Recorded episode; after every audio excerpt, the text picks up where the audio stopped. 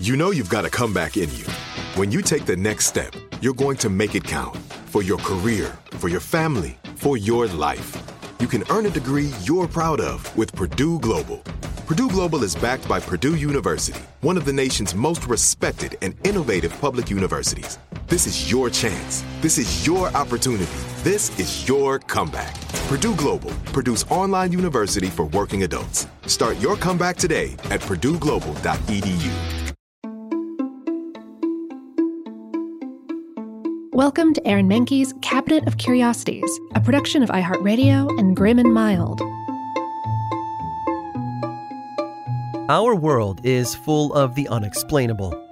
And if history is an open book, all of these amazing tales are right there on display, just waiting for us to explore. Welcome to the Cabinet of Curiosities.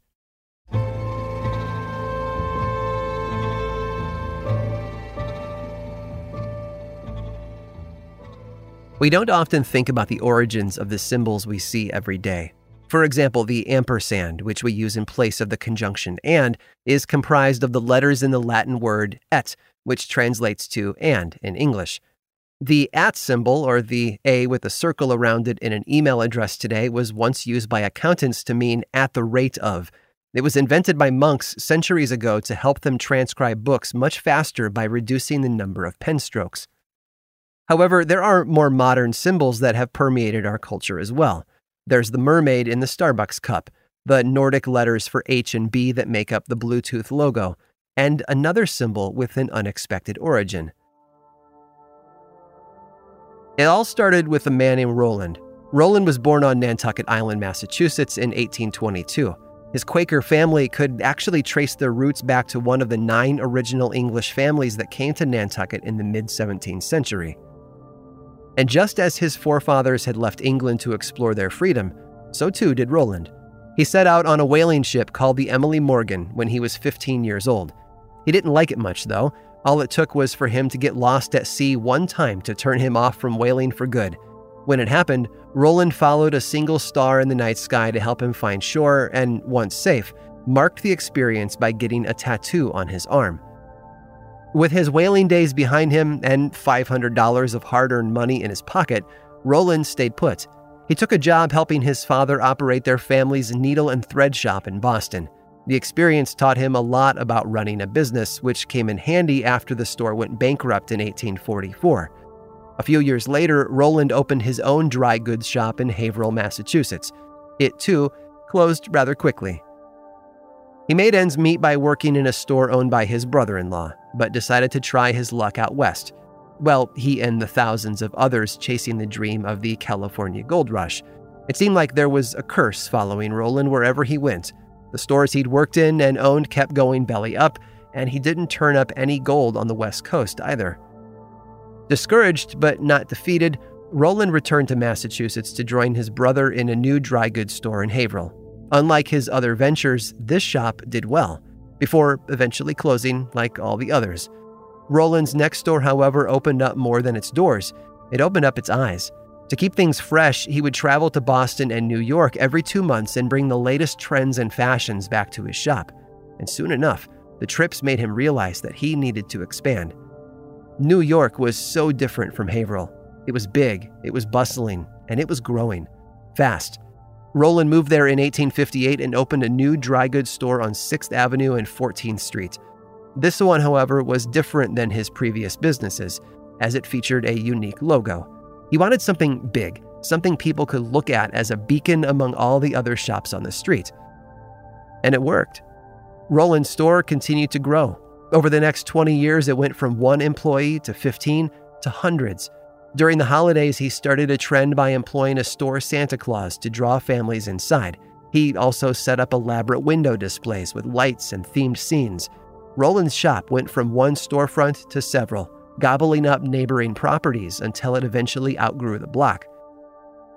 In 1902, 25 years after his death in 1877, the new owners of the store, brothers Isidor and Nathan Straus, moved the shop to a much larger and visible spot in Herald Square. Emblazoned across the front of the building was the symbol that had been inked onto Roland's own arm a representation of the light that had guided him home from the sea and all the way to New York City. A red star. And underneath it, the surname of the man who had built the biggest department store in the world, a true miracle on 34th Street. Roland's last name? Macy.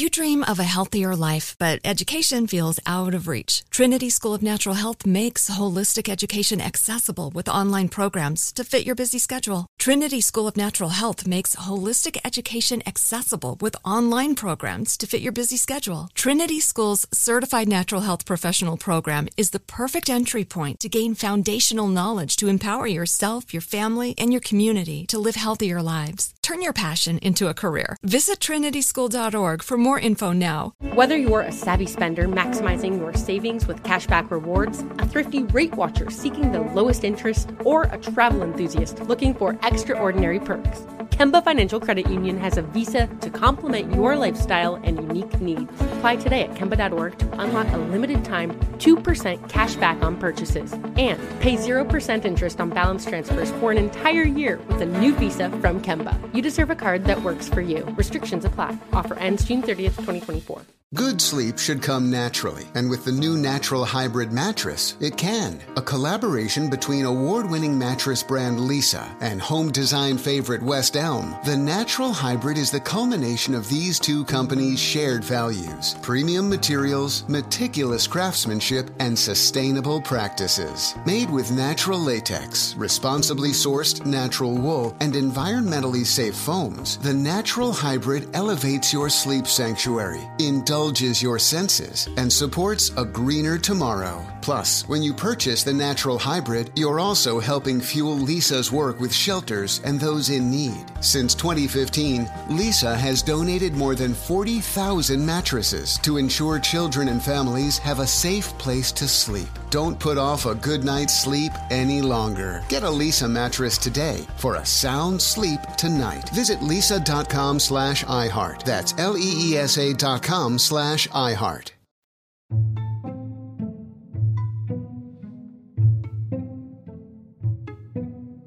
John Castle was furious. Someone had ripped off his invention, and they were selling their knockoff in the store, too. All his advertising was going to waste. His customers were buying his invention from someone else, Mr. Samuel Boyd. You see, John Castle was a printer and merchant in London, and Samuel Boyd, well, he was a druggist in Dublin. Somehow, Mr. Boyd had gotten John's recipe for a new lamp oil. After all, John had advertised the oil far and wide. That was the printer side of his business. And as creative as he was at inventing new things, it was his new ideas for printing that were really paying off for him. He would go on to pioneer the serial novel. The printed word would take over his life. Maybe that's because in the early 1860s, John would learn a hard lesson about the power of words. That's when he started selling his new lamp oil and advertising it in all the papers he could find. A safe, pleasant, economical, and most brilliant illuminating agent, he wrote, with perfect safety from danger of explosion and free from any objectionable smell. Sold by dealers throughout the kingdom, John wanted everyone to know that his lamp oil was equally suitable for use in drawing rooms, parlors, and cottages. Of course, the process for refining the new oil wasn't completely John's invention.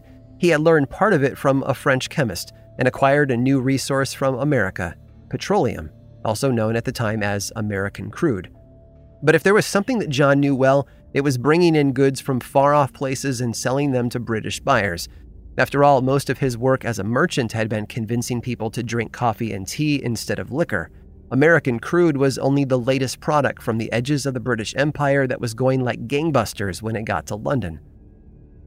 And once John had put American crude through the French refining process, it caught on. Soon he had orders flying in from all over Britain and Ireland. And especially in Ireland, the number of orders was growing and growing like he had never seen before. His previous tea and coffee business had been good, but never this good. It seemed that the new lamp oil was going to keep him afloat. Until, he would later say, those orders from Ireland fell off to a considerable degree, so fast, in fact, that it surprised John and made him suspicious too. So he started asking questions, and that's when he learned about Samuel Boyd.